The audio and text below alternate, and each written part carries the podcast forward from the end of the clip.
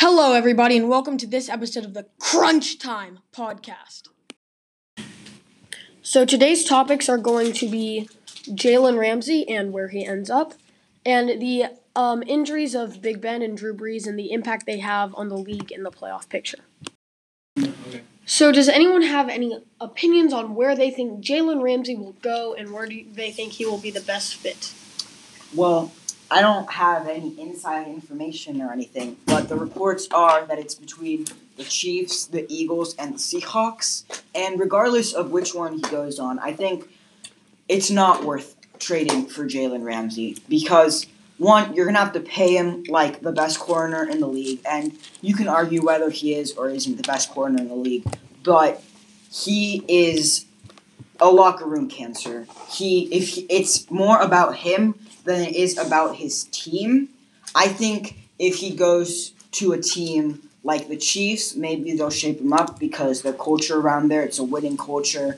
They have a great leader in Patrick Mahomes, a great coach in Andy Reid. But giving up, the Jaguars want multiple first-round picks. So giving up two first-round picks, having to pay Jalen Ramsey, and as soon as he doesn't play well, he's going to get upset. As soon as he thinks the team isn't focused around him as much, he's going to get upset. So I I hope he doesn't go to the Seahawks because I think that would be a bad trade for them, regardless of his talent.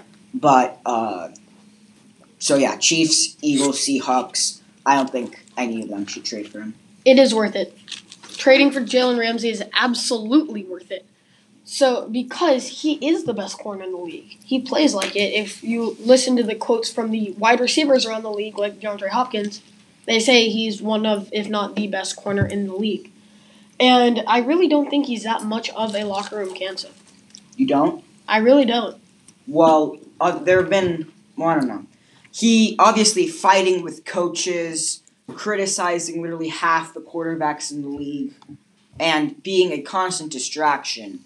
And it's been clear that he's so, a me player over a we player. So he is a distraction, and he is definitely a me player, but I wouldn't go so far as to call him a cancer. And I think he can work well with a good team because I think he's just focused on winning and then the me.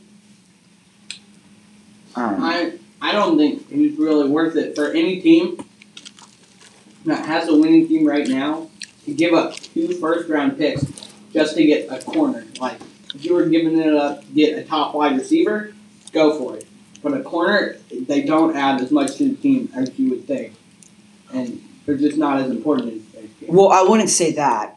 I would say if, let's just say he goes to the Chiefs. Lots of people are saying if he goes to the Chiefs, they're, they now have a very good chance against the Patriots. And I think, Who, who's, yes. Who's the Chiefs on the corner?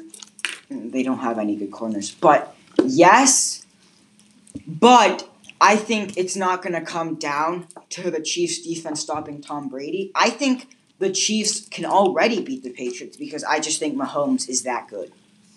And I don't think they need Jalen Ramsey, and I think he could be a distraction possibly. So we've talked about the Chiefs and we've talked about the Seahawks. What was the other team? Eagles. So the Eagles... We had we said earlier that like they need one more good corner and they will be elite. Like why why not the Eagles for Jalen Ramsey? Like what's they they're kind of a win now team. They're not really don't they don't really need first round picks right now because they have the players and some of it's some veteran leadership, some young. It's a great locker room atmosphere. Like why not the Eagles? I think usually a lot of the high-powered offenses these days, they can beat you so many ways. They can run the ball. They can pass to like five different receivers, all of which are really great. One corner for two first-round picks, it's not going to – and you have to pay them so much. Like, it's just not worth it. I think you're going to need uh, something to beat the Patriots, though. If that's if your goal is to win the Super Bowl, it's going to go through the Patriots most likely. And so you're going to need either the Chiefs or the Eagles. You're going to need some extra talent. Because right now the Patriots look way better than everybody else. Okay. And not just because the and the Chiefs, obviously, they look really good. Their offense is great. They're a very good team. But when you look at the Patriots play, they make N F L teams right now look like they can't score at all. They are dominating on the defensive side of the ball. And if the Patriots have a good defense, and then you add on to that that you have Tom Brady, as part of the as, as running the offense in the clutch, it's just going to be hard to beat them without scoring points. Okay, so I hear what you're saying, Jack, but also don't forget, if you're trading away two first-round draft picks, you can just wait till next year and use one of them to draft like a first-round cornerback. You that could, that sure. that is a good point to keep in mind. Now, shifting over to the injury report, where Big Ben is out for the season with a shoulder injury, and Drew Brees out for six weeks with a thumb injury. How does does anyone think that that real that that changes the playoff picture in a huge way? I think that that changes the playoff picture in a huge way. How? I think it improves the Steelers' season. See Mason Rudolph, big arm quarterback. Ben Ben, Big Ben, not great for the locker room. I think Mason Rudolph comes in there, big throws, big time player, and he gets this team to catch on fire. It's really giving him a chance to step up, you know? And I think for the Steelers especially, just like going into the future, keeping big guys like that who've been around for a long time is not going to be effective. You want to get new blood in there and get arguably better passers. Well, I don't think I, no, Mason Rudolph is not better than Ben Roethlisberger. No. Like, Ben Roethlisberger, first ballot Hall of Fame quarterback, you can say what you want about his play this season, but regardless of whether Big Ben, I don't think Mason Rudolph's good enough to carry this team to the playoffs, especially since they started oh and two. But and I don't think the Steelers, even though I predicted them to win the division, I didn't anticipate them to be this bad defensively. So I don't think, regardless of whether Big Ben was there, I don't think they would be competitive. But the Saints, this is a massive injury because the Saints were looking, well, I don't want to say as good as last year, but they were looking like serious contenders in the N F C. And you lose Drew Brees. Teddy Bridgewater, as much as we all love to remember his days with the Vikings in which he basically... He was serviceable. He, he was serviceable. He he's not a very good starting quarterback in the N F L, and that's why I don't think the Saints, especially going up against this tough stretch of games, I don't think the Saints are going to come out of this strong, and I think this allows for other teams to step up. I'm, I, think I'm it, I think it.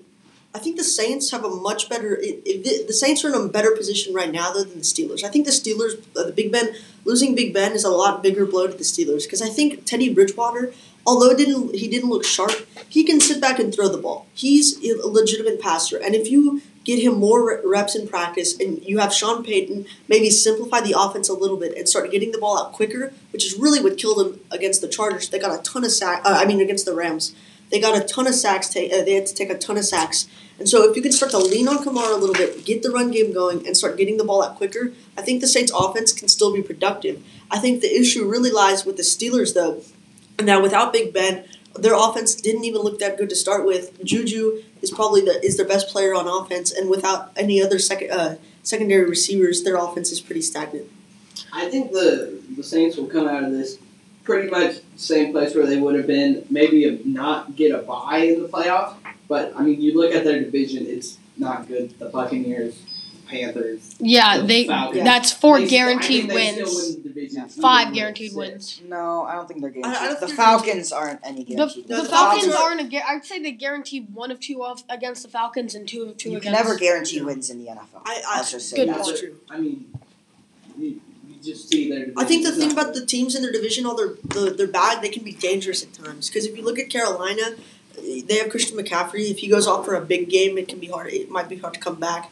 If you look at the Buccaneers, they might be able to put something together with Jameis slinging the ball. Jameis can throw the ball. He just doesn't make good decisions. And so, but he has receivers. He has actual talent. He has Godwin and Mike, Mike Evans. Evans. And Mike Evans hasn't had a great start. But if he if he starts to heat up, I think the Buccaneers offense can look good. And by no means they're going to win the division, but they can give you a good game, I think. I think the Saints, the other thing about the Saints, the N F C is so loaded right now. Like, you have ten or so teams that could make legit playoff runs. You talk about three teams in the N F C West at three and oh right now. You still have the Packers, the Vikings, who have been impressive, the Bears. You have nah. the Eagles and the Cowboys. Not the, the Cowboys Bears. have, you know, they played subpar competition, but they've still been good. So that's why I think the Saints, Teddy Bridgewater, I don't think he can help them beat the top teams in the N F C, and I think they'll lose too many games while he's